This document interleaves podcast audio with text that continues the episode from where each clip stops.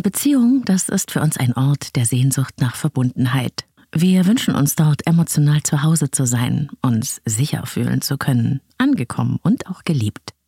Was aber, wenn dort, wo wir uns in der Nähe des anderen sicher fühlen wollen, plötzlich auch Bedrohliches passiert? Unvorhersehbare Wutausbrüche vielleicht, emotionale Eskalationen oder Grenzüberschreitungen jeglicher Art?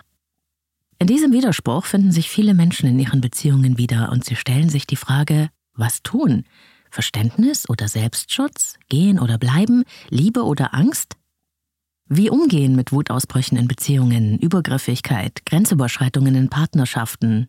Das Thema dieser Folge ist nicht ganz einfach, aber wichtig. Und es gibt auch einen Selbsttest für dich. Mit dem kannst du herausfinden, ob das Verhalten deines Partners deine Grenzen überschreitet. Leben, lieben, lassen. Der Podcast zum Thema Persönlichkeit, Beziehung und Selbstliebe. Von und mit Claudia Bechert-Möckel. Herzlich willkommen bei Leben, lieben, lassen, deinem Selbstcoaching-Podcast mit Herz und Verstand. Ich bin Claudia Bechert-Möckel, Persönlichkeits- und Beziehungscoach. Ich unterstütze Menschen dabei, sich selbst und andere besser zu verstehen, um gelingende Beziehungen zu führen. Und in dieser Folge geht es um ein Thema, über das nicht so oft gesprochen wird, das oft auch ganz im privaten Bereich stattfindet, hinter verschlossenen Türen sozusagen, und es ist auch mit sehr viel Scham behaftet. Es geht um den Umgang mit Menschen, mit Partnern oder Partnerinnen, die ein schwieriges Verhalten an den Tag legen, cholerisch sind, übergriffig oder auch sehr launenhaft, verletzend oder gemein. Wir reden hier im weitesten Sinne von Aggression. Das begegnet mir nicht selten, dass ich Klientinnen oder Klienten habe, die sich von ihren Partnern oder Partnerinnen unfassbare Dinge gefallen lassen und versuchen irgendwie damit klarzukommen, dass der Mensch, den man liebt, plötzlich extrem wütend wird, ausflippt, rumschreit, sich nicht mehr einkriegt, platzt wie eine Bombe und damit die eigenen Grenzen bei weitem überschreitet. Das Thema hat viele Facetten und eine große Spannbreite. Und wie das aussehen kann, das hören wir am Beispiel einer Hörerin, die mir eine Sprachnachricht in die Leben leben lassen Sprechstunde gesendet hat. Gleich. Und jetzt kurz Werbung für Avea, dem führenden Schweizer Unternehmen in Sachen Longevity-Forschung. Avea hat sich einen Namen gemacht mit hochwertigen Supplements auf dem neuesten Stand der Wissenschaft für ein langes und gesundes Leben. Und wichtig dafür ist auch, hast du vielleicht schon gehört, ein möglichst stabiler Blutzuckerspiegel, ohne allzu heftige Spitzen und Abstürze, wie das zum Beispiel nach einem kohlenhydratreichen Essen entstehen kann. Und zum Glück gibt es eine natürliche Möglichkeit, solche Glucose-Crashs zu vermeiden, die ja nicht gut für unseren Körper sind. Von Avea gibt's den Stabilizer mit einer revolutionären blutzuckerstabilisierenden Formel. Im Stabilizer sind drei natürliche Inhaltsstoffe und die blockieren ca. 40 Prozent der Kohlenhydrate beim Essen. Das bringt deinen Blutzuckerspiegel in Balance, wenn du mal was richtig Kohlenhydratreiches isst, wie zum Beispiel einen Geburtstagskuchen. Eine Kapsel vor dem Essen, wenn es zu üppig wird, und die Zuckercrashs bleiben aus, und zwar auf die natürliche Weise dank weißem Maulbeerblatt und Berberin, die im Stabilizer drinstecken. Und das Gute dabei, bleibt unser Blutzuckerspiegel stabil, fühlen wir uns nicht nur besser, es erhöht sich auch das Sättigungsgefühl und die Heißhungerflashs bleiben aus. Hast du auch Lust, den Stabilizer von Avea oder die anderen Longevity-Produkte selbst mal zu testen? Mit dem Code LLL bekommst du 15% auf deine erste Bestellung und du kannst risikofrei testen, denn Avea bietet eine 90-Tage-Geld-Zurück-Garantie. Link und Rabattcode findest du in den Shownotes dieser Episode. Hallo Claudia, erstmal großes Lob an deinen Podcast. Ich höre ihn sehr regelmäßig und mir geht es nach jeder Folge besser. Meine Frage an dich ist, ob es eine Möglichkeit gibt, als sehr harmoniebedürftiger und sensibler Mensch mit einem eher cholerischen Menschen eine gesunde Beziehung zu führen. Vielleicht als Hintergrund, ich habe die Beziehung zu meinem Freund eben aus diesem Grund beendet. Ähm, ich hatte immer mehr Angst vor diesen Situationen. Ich hatte auch immer mehr Angst vor der Zukunft, ähm, auch in Richtung Kinderplanung. Was ist, wenn man dann mal Kinder hat?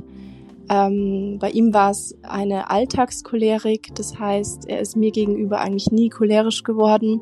Es waren immer Alltagssituationen, die dann so abgelaufen sind, dass er sich meist über mehrere Minuten, ich würde mal sagen zehn Minuten, äh, stark über ein banales Thema aufgeregt hat, ähm, laut geworden ist, seine Adern sind angeschwollen. Ähm, ich hatte in solchen Momenten immer richtig Angst, habe ihn versucht zu beruhigen und wenn dieser, ich sage jetzt mal, Anfall vorbei war, war es auch oft, dass er dann auch geweint hat und auch so gar nicht sein mag. Ich habe die Monate über hinweg versucht, da an mir zu arbeiten, ähm, dass ich nicht so sensibel bin, dass ich nicht so harmoniebedürftig bin, dass ich irgendwie lerne, diese Situationen zu akzeptieren, weil ich irgendwie Angst hatte, das Thema auch bei ihm anzusprechen. Ähm, er war früher noch viel extremer, das weiß ich von seiner Ex-Freundin und hat sich da wirklich sehr viel weiter schon entwickelt und ich habe es mir auch ehrlich gesagt nicht zugetraut, ähm, ihm dann zu sagen, er muss sich jetzt noch mal weiterentwickeln und noch mehr daran arbeiten, weil ich immer den Fehler dann bei mir gesucht habe. Deshalb die Frage, gibt es da überhaupt eine Möglichkeit als sensibler, harmoniebedürftiger Mensch mit einem cholerischen Menschen irgendwie eine gesunde Beziehung ohne Angst zu führen? Würde mich sehr freuen, wenn du diese Frage in einem Podcast beantworten kannst, weil es, glaube ich, auch ähm, viele Beziehungen gibt ähm, mit cholerischen Menschen, die vielleicht sogar das gleiche Problem haben. Vielen Dank und schönen Tag. Ja, vielen, vielen Dank für das Teilen dieser Erfahrung. Ich kann mir vorstellen, das ist ein langer, schwieriger Weg gewesen, sich zu einer Trennung durchzuringen. Und man kann auch so ein bisschen hören, wie die Hörerin sich fragt, habe ich auch alles versucht? War das richtig? Hätte es nicht doch funktionieren können? Mir war doch der Mensch so wichtig. Und ich möchte auf diese Frage gerne eingehen und das Thema auch noch ein bisschen weitermachen und es ausdehnen. Denn was wir hier anhand eines cholerischen Partners gehört haben, das gilt auch für alle anderen Arten von Übergriffigkeit, von Aggression, von Verletzungen emotional oder auch körperlich, in Worten oder handgreiflich. Wir reden über Formen von Gewalt. Ausrufezeichen. Und ich habe, wie gesagt, großen Respekt vor der Entscheidung, sich zu trennen, wie das die Hörerin getan hat, weil sie offenbar irgendwann an den Punkt kam, dass sie das Vertrauen in die Verbesserung der Situation verloren hatte und sich selbst schützen musste. Das ist sehr mutig und es ist selbstfürsorglich, auch wenn es sehr schwer fällt. Und ich weiß nicht, wie es dir geht, aber ich habe Gänsehaut bekommen beim Hören und so geht es sicher vielen, die vielleicht in ihrem eigenen Leben, in ihrer Kindheit Erfahrungen mit cholerischen Menschen gemacht haben. Diese unvorhersehbaren, überemotionalen Wutausbrüche solcher Menschen fluten mit ihrer aggressiven Energie den ganzen Raum. Und auch dann, wenn die Wut nicht direkt gegen einen gerichtet ist, beängstigt sie einen so, so stark, besonders wenn man klein ist. Sie löst so immensen Stress aus, schüchtert einen richtig ein. Solche Ausbrüche sind in ihrer Wirkung so machtvoll, dass man sich wie in die Ecke gedrängt fühlt und nicht mehr so sein kann, wie man eigentlich ist. Man geht in eine Schutzhaltung, man hat Angst. Und das bedeutet Stress im innerpsychischen System, im Körper, und dann setzen Stressbewältigungsmechanismen ein. Das kann Beschwichtigung sein, auch Fawn Response genannt, der Bambi-Reflex. Zu den Stressreaktionen unseres Nervensystems habe ich eine extra Folge gemacht, die verlinke ich dir auch in den Shownotes. Aber es kann auch sein, man reagiert mit Erstarrung. Das ist auch als Einfrieren bekannt. Und das kannst du dir so vorstellen wie die Maus vor der Schlange. Dass man selbst in der Stressreaktion in den Kampfmodus geht, ist selten, weil man sich ja unterlegen fühlt. Und auch Flucht, also aus der Situation rausgehen, ist nicht immer möglich, sodass man sich nicht entziehen kann. Und wenn du also in der Kindheit schon mit solchen unvorhersehbaren Wutausbrüchen und emotionalen Explosionen, also einem cholerischen Elternteil zu tun hattest, der oder die sich nicht im Griff hatten oder mit anderen Übergriffen, dann hat sich diese Beängstigung wahrscheinlich tief in dein Unterbewusstsein eingegraben. Denn als Kind konntest du dich nicht wehren oder Grenzen setzen. Das hätte alles verschlimmert, denn damals warst du tatsächlich abhängig.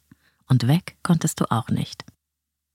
Passiert dir aber diese Erfahrung heute wieder so oder so ähnlich, dann kann es sich so anfühlen, als könntest du dich wieder nicht wehren. Und so rutscht man ganz schnell in die Falle der Abhängigkeit. Und diese psychische Abhängigkeit ist eine schleichende Abwärtsspirale im Rahmen der Beziehung. Und natürlich, sie kann einem auch passieren, wenn man bisher gar keine Erfahrungen mit Aggression und Gewalt hatte. dann ist man weniger erreichbar für solche Dynamiken, aber gefeit ist man davon nicht. Durch die Beziehung, die Gefühle, die man für den anderen hat, das Verbundensein-Gefühl, das Miteinander und auch die guten Zeiten, die man ja miteinander hatte, entsteht ein Wir-Gefühl. Da wächst etwas zusammen, man fühlt sich zugehörig und zumindest für eine gewisse Zeit lang ist die Beziehung sowas wie ein emotionales Zuhause. Und es ist ja, wie ich es auch schon am Anfang gesagt habe, unsere große, große Sehnsucht, in einer Beziehung anzukommen wie an einem sicheren Ort. Wir sind da drinnen und da draußen ist die Welt. Wenn aber genau an diesem exklusiven Ort der Beziehung, wo du dachtest, du wirst angenommen und akzeptiert und geliebt, so wie du bist, schleichend Veränderungen eintreten, dann wird das nicht immer gleich bemerkt. Wenn der Partner sich nach der Anfangsphase der Beziehung verändert, die Augenhöhe nach und nach verliert, respektlos wird, dir Angst macht durch seine Wutausbrüche oder Aggressionen oder einfach den Machtanspruch über die Gestaltung der Beziehung an sich reißt, dann geschieht an dem Ort, wo du dich doch sicher und wohl und nahe fühlen wolltest, etwas total Widersprüchliches. Du wirst beängstigt, fühlst dich bedroht oder abgelehnt und das verunsichert dich zutiefst. Das kriegst du einfach nicht zusammen, Liebe und Angst. Und dann beginnt sehr oft etwas, das ja auch die Hörerin beschrieben hat. Du denkst, das muss ein Irrtum sein, ein Ausrutscher, das meint er nicht so diesen Wutausbruch, diese Gemeinheit, diese Übergriffigkeit, das wird nicht wieder vorkommen. Das ist doch der Mensch, den ich liebe und der mich liebt. Und vielleicht habe ich ihn ja auch provoziert. Und ja, da kann auch was dran sein. Wir alle sind ja mal total daneben, übergriffig oder einfach unangemessen in dem, was wir raushauen. Stimmt.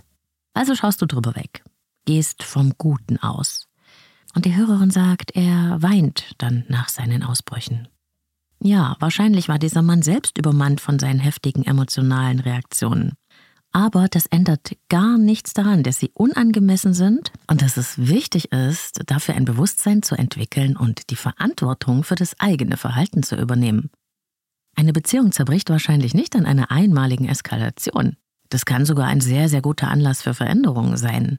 Aber nur wenn man versteht, boah, ich habe mich gar nicht im Griff. Ich verletze Grenzen anderer dann ist es an mir, das zu verändern und zwar sofort, sonst werde ich keine gelingende Beziehung leben können. Und es braucht natürlich auch die andere Seite, die versteht, hier ist für mich eine Grenze überschritten. Das geht zu weit. Ich kann bei aller Liebe nicht darüber hinwegsehen, egal was mir dieser Mensch bedeutet. Das hier ist ein Ausrufezeichen, eine rote Flagge. Das muss geklärt werden, jetzt. Sonst sind die Grundlagen für die Beziehung für mich in Frage gestellt. Denn zu diesen wichtigen Basics für eine gelingende Beziehung gehört ja das Vertrauen.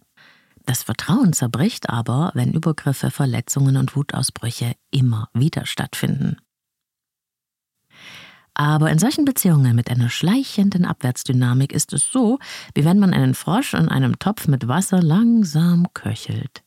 Er wird es am Anfang nicht merken, dass das Wasser immer wärmer wird, und im übertragenen Sinne bedeutet das, weil eine Mischung aus falsch verstandenem, liebevollen Verständnis, Nachsicht und der Schwierigkeit, gesunde Grenzen zu setzen, dazu führt, dass Menschen, und das sind oft Frauen, immer mehr in die Defensive rutschen. Und es kann so weit gehen, dass wenn man dann plötzlich erkennt, wo man hier gelandet ist, schon längst ohnmächtig und emotional abhängig ist. Tatsächlich ist es eine Selbsttäuschung, denn du bist real nicht abhängig. Du kannst dich wehren und es ist wichtig, dass du das tust.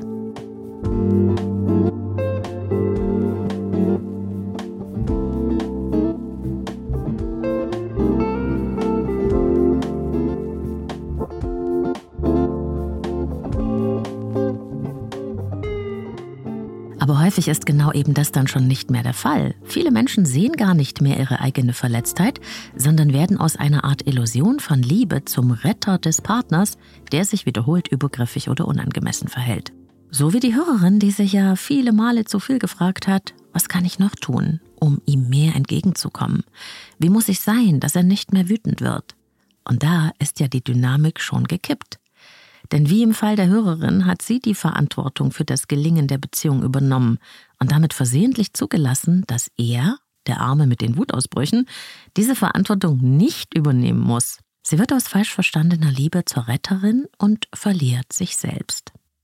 Denn es gibt keine Berechtigung, dir solche bedrohlichen Wutausbrüche, Übergriffe oder irgendwelches verletzendes Verhalten zuzufügen, auch nur zuzumuten. Und nichts, was du getan hast, nichts, was draußen in der Welt passiert, rechtfertigt ein solches Verhalten, das andere verletzt. Ich gebe ihm noch eine Chance, das habe ich auch schon oft gehört. Das ist erst einmal ein schöner Vertrauensvorschuss. Wie gesagt, wir sind alle keine weißen Knaben. Aber schau bitte genau hin, ob dieser Mensch, dem du da eine Chance gibst, wirklich eine Veränderung anstrebt und sich wirklich der Konsequenzen seiner Ausbrüche auf euer gemeinsames Leben bewusst ist. Wenn das nämlich so ist, dann wirst du es am Verhalten sehen. Vielleicht wird er ein Antiaggressionsseminar besuchen oder eine Therapie beginnen oder sonst irgendeine Veränderung real anstreben, um dich und sich selbst vor seinem Verhalten zu schützen. Aber von selbst, also praktisch wie durch ein Wunder, wird sich solches Verhalten nicht ändern. Und wenn man etwas anderes glaubt, dann sind es Ausreden. Geschichten, die so lauten. Ja, es tut mir wirklich leid und ich werde das jetzt ändern, ich werde eine Therapie machen. Und dann passiert genau nichts. Bis zum nächsten Ausbruch. Und dann gibt es wieder Bedauern, Entschuldigungen und Versprechen. Und dann wieder Gründe, warum das jetzt alles noch nicht geht aber versprochen, bald. Achtung, Falle. Wirklich, wer etwas ändern will, wer verstanden hat, was er für eine Schwierigkeit mit der eigenen Impulskontrolle hat und welche Auswirkungen das auf die Menschen in seiner Nähe hat, der wird eine Konsequenz daraus ziehen. Dieser Mensch wird aktiv etwas tun, um sein Verhalten zu verändern. Lass dir bitte keine Geschichten auftischen, auch nicht die, dass du selbst daran schuld bist, weil du ja schwierig bist, zickig oder eckig. Mach den Faktencheck. Und auch hier gilt, wenn etwas einmal passiert, okay, das kann eine Ausnahme sein. Macht das Verhalten nicht besser, aber gibt es eine Wiedergutmachung und echte Konsequenzen, kann das wirklich zur Veränderung führen. Kommt ein grenzverletzendes Verhalten zweimal vor, Achtung, Ausrufezeichen, und passiert es zum dritten Mal, ist es ein Muster, es wird wiederkommen. Hier ist nicht dein Verständnis gefragt, hier geht es um deine Grenzen. Denn du bist doch der wichtigste Mensch in deinem Leben. Wenn du akzeptierst, dass jemand, den du liebst, wiederholt deine Grenzen massiv überschreitet, dann sagst du damit indirekt, es ist okay, so mit mir umzugehen. Du kannst gerne so weitermachen, ich werde das aushalten, auch wenn du das nicht beabsichtigst. Und es ist nicht okay, und wenn du versuchst, die emotionale Regulation für deinen Partner zu übernehmen, weil dieser Mensch das nicht selbst für sich kann und weil er stattdessen gelernt hat, seine angestauten Gefühle an den Menschen oder in dem Rahmen auszuagieren, wo er sich sicher fühlt, auch dann unterstützt du versehentlich das unangemessene Verhalten, das dir doch Angst macht. Sieh's mal so, warum sollte denn dieser Mensch damit aufhören? Du sorgst doch auf deine Kosten dafür, dass er sich auf diese ungesunde Weise über dich ausagiert. Ich weiß schon, das tut weh, das zu hören. Denn es sind die Harmonieliebenden, die oft auch Konfliktvermeiderinnen sind, denen es schwer fällt, für sich selbst einzutreten. Aber Liebsein ist nicht Liebe. Und es sind die Empathischen, die den Wesenskern eines Menschen wahrnehmen können, die also alles spüren können, was hinter dem groben Verhalten liegt, die spüren können, dass der cholerische Partner vielleicht in seinem tiefsten Inneren ein verletzter Mensch ist, der selbst einfach nur Angst hat. Doch genau diese Feinfühligkeit kann auch zur Falle werden. Denn mit was wir es zu tun haben, ist ja das Verhalten eines Menschen. Und das kann destruktiv, aggressiv, gemein und übergriffig, ja auch gewalttätig sein. Auch wenn dieses Verhalten aus einer inneren Angst dieses Menschen kommt und der vielleicht in seinem Wesenskern ganz wunderbar ist. Es ist aber doch das Verhalten, mit dem wir leben müssen in einer Beziehung. Und wenn das Verhalten eines Menschen für eine Beziehung auf Augenhöhe nicht geeignet ist und dieser Mensch passt sein Verhalten nicht an, dann kann die Beziehung nicht gelingen, egal wie wunderbar dieser Mensch sein könnte, wenn er ein anderes Verhalten hätte. Wer hat also die Verantwortung für das Verhalten eines cholerischen Menschen? Dieser Mensch selbst, nicht du. Und das musst du zuerst einmal akzeptieren und annehmen, bevor du versuchst, mit Engelszungen deinen Partner davon zu überzeugen. Und nochmal, es spielt keine Rolle, ob sich die Aggression gegen einen selbst richtet oder gegen Dinge. Deine Verantwortung liegt darin zu verstehen, wann deine Grenzen überschritten sind, wann du Angst bekommst. Und dazu gibt's auch gleich noch einen kurzen Selbsttest. Verständnis ist eine wunderbare Eigenschaft. Es kann aber auch zu viel oder an der falschen Stelle davon sein. Genauso ist es mit der Verantwortung. Wenn ich wie auf Samtpfoten vorsichtig herumschleiche und schaue, wie muss ich mit ihm umgehen, damit er nicht ausflippt, dann ist etwas faul. Und dann gab es ja noch die Frage, gibt es eine Möglichkeit, mit einem cholerischen Menschen in einer Beziehung zu leben, hat die Hörerin gefragt. Tja, du hörst es schon an dem, was ich sage. Die Möglichkeit besteht nach meiner Meinung nicht darin, das Ganze noch besser auszuhalten, sondern die Möglichkeit besteht einzig in der Veränderung des Verhaltens des Menschen, der das cholerische Verhalten an den Tag legt. Und dass dieser Mensch dann etwas verändert, braucht wiederum eine starke Motivation. Und die kann daraus kommen, dass einem jemand Konsequenzen und Grenzen aufzeigt. Solange wir das Übertreten von Grenzen aushalten, sagen wir indirekt Ja dazu.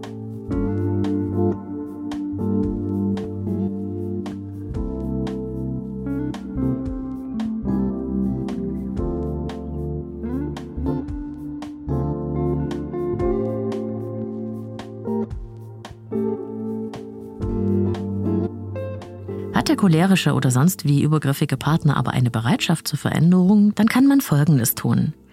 Zuerst einmal sich der Situation entziehen in solchen Wutmomenten, das ist immer eine gute Idee. Versuch aus der Situation rauszugehen, das Haus zu verlassen oder die Wohnung oder auch nur einen anderen Raum. Dadurch kann ein Abstand entstehen und vielleicht etwas zur Ruhe kommen. Was auch möglich ist, ist ein Codewort zu vereinbaren, wenn man zusammen mit seinem Partner so ein Signalwort gefunden hat, das man sagen kann, wenn die Situation eskaliert, und das ist dann das Signal, auseinanderzugehen. Auf so ein Codewort einigt man sich am besten in einem ruhigen Moment, damit es dann im Notfall zur Verfügung steht. Das kann ganz einfach ein Stopp sein, es kann aber auch etwas Lustiges sein wie Halloween. Ganz wichtig auch, wenn die Wutausbrüche oder die Aggressionen sich an irgendeinem Thema entzünden, steigen nicht auf dieses Thema ein, denn es geht hier argumentativ nicht um das Thema, es geht um die Dynamik des Wutausbruchs. In dieser Ausnahmesituation fehlt es an jeglicher Logik, es macht also keinen Sinn, irgendetwas thematisch zu besprechen. Gibt es aber keine echte Bereitschaft zur Veränderung und diese Dinge funktionieren nicht und es wird auch keine professionelle Unterstützung gesucht, dann bitte erzähl dir keine Geschichte, dass er oder sie es nicht so meint, im Herzen doch ein guter Mensch ist. Das mag sein, das ändert aber nichts daran, was hier passiert, und das ist ungesund und schädlich für ein gutes Miteinander, das auf Respekt und Augenhöhe basiert. Und was ich dir raten würde, isoliere dich nicht, rede mit jemandem darüber. Ich weiß, dass Menschen, die verletzendem Verhalten in ihrer Beziehung ausgesetzt sind, oft mit niemandem reden, weil sie sich so schämen. Die Isolation verstärkt aber die Ohnmacht und damit wird man immer handlungsunfähiger. Such dir unbedingt Unterstützung, therapeutisch, bei Freunden, auch wenn dir das dein Partner vielleicht ausreden möchte. Bitte um Hilfe. Das ist oft ein echter Gamechanger, wenn man damit erst einmal rausgeht, wenn man sich jemandem öffnet. Ich hatte eine Klientin, die stand kurz vor der Hochzeit. Es war der Traummann. Super Job, gesellschaftlich gute Stellung, auch noch gut aussehen, kultiviert, gebildet.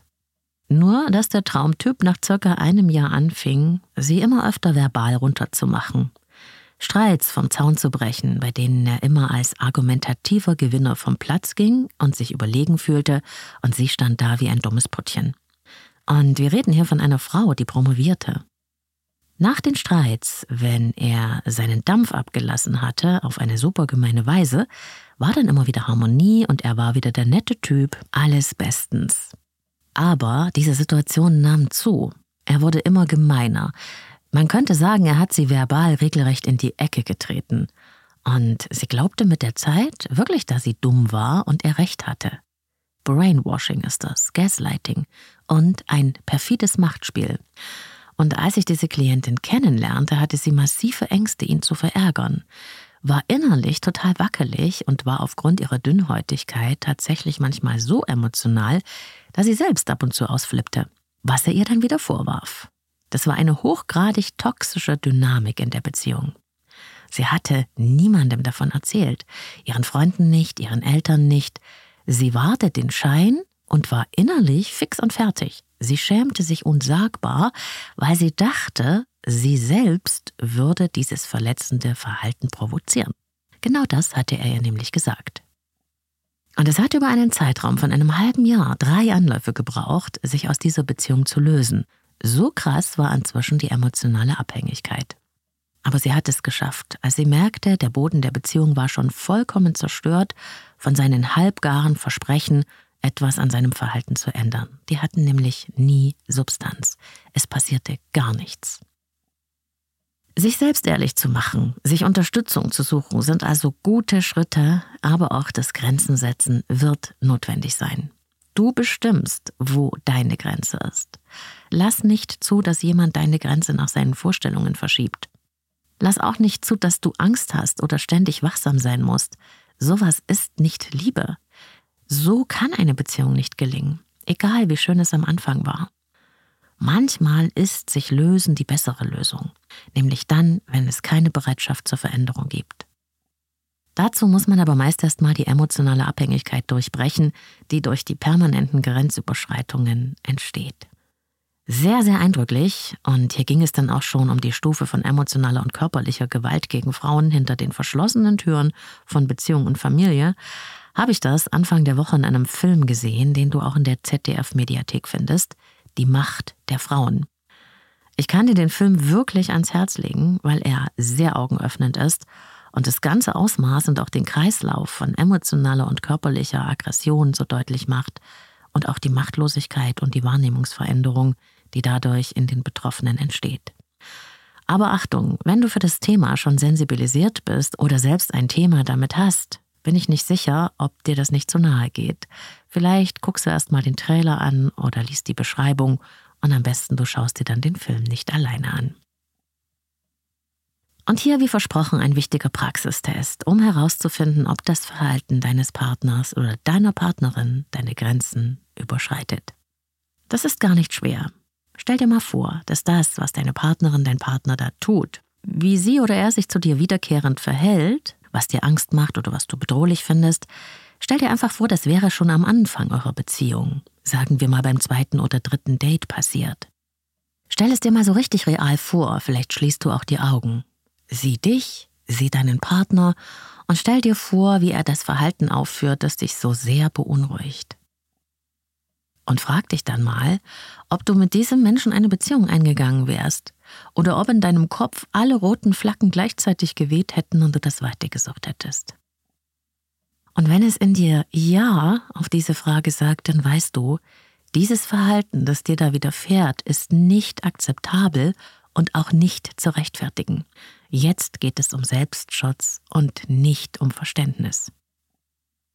Und wenn du jemanden kennst, wo du an der Beziehung Übergriffe welcher Art auch immer beobachtest, hab Mut, sprich diesen Menschen vorsichtig an, frag, wie es ihm oder ihr geht. Sag ihr oder ihm, es sind oft Frauen, aber nicht ausschließlich, dass du da sein wirst, wenn sie Unterstützung oder jemand zum Reden braucht. Vielleicht sagst du auch, was du beobachtet hast und dass du dir Sorgen machst. Man muss da immer individuell gucken, wie die Situation ist und auch ein bisschen Feingefühl walten lassen aber ich bin sicher, dass dir das nicht schwerfällt. Alles Liebe, deine Claudia.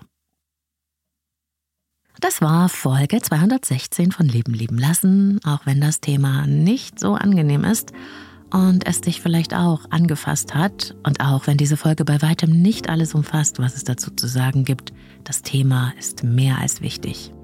Ich hoffe, du konntest die eine oder andere Inspiration für dich mitnehmen. Teile diese Folge auch gerne mit Menschen, für die dieses Thema wichtig sein könnte. Und natürlich freue ich mich über deine Sterne und Bewertungen auf Apple Podcasts und Spotify. Vielen Dank an alle, die sich da die Mühe machen. Und bei Spotify gibt es auch immer eine kleine Umfrage unter den Shownotes der Episode. Ich freue mich, wenn du da deine Spuren hinterlässt. Und natürlich, wir treffen uns auf Social Media, am besten auf Insta. Du findest mich unter Leben lieben lassen Podcast. Alle wichtigen Infos zu mir und meinen angebotenen Coaching und Beratung, meine geführten Meditationen, auch wie du mich supporten kannst, Kontakt und so weiter, findest du alles sehr schön übersichtlich sortiert im Linktree in den Show Notes. Und ganz wichtig, das wollte ich nicht vergessen, es gibt ein Beratungstelefon, wenn du Angst in deiner Beziehung hast, wenn du verletzt wirst, dich bedroht fühlst und alleine nicht mehr weiter weißt. Bundesweit ist das die 116 016 und auch das schreibe ich dir in die Show Notes. Genauso wie die beiden angesprochenen Podcast-Folgen einmal zum Umgang mit den eigenen Emotionen und der Gefühlsregulation und zum anderen die Folge zum Umgang mit Grenzen. Wir hören uns dann hier wieder in der neuen Woche am Sonntag, ganz frisch auf deine Ohren. Bis dahin, hab eine gute Zeit, wo und wann immer du mich hörst.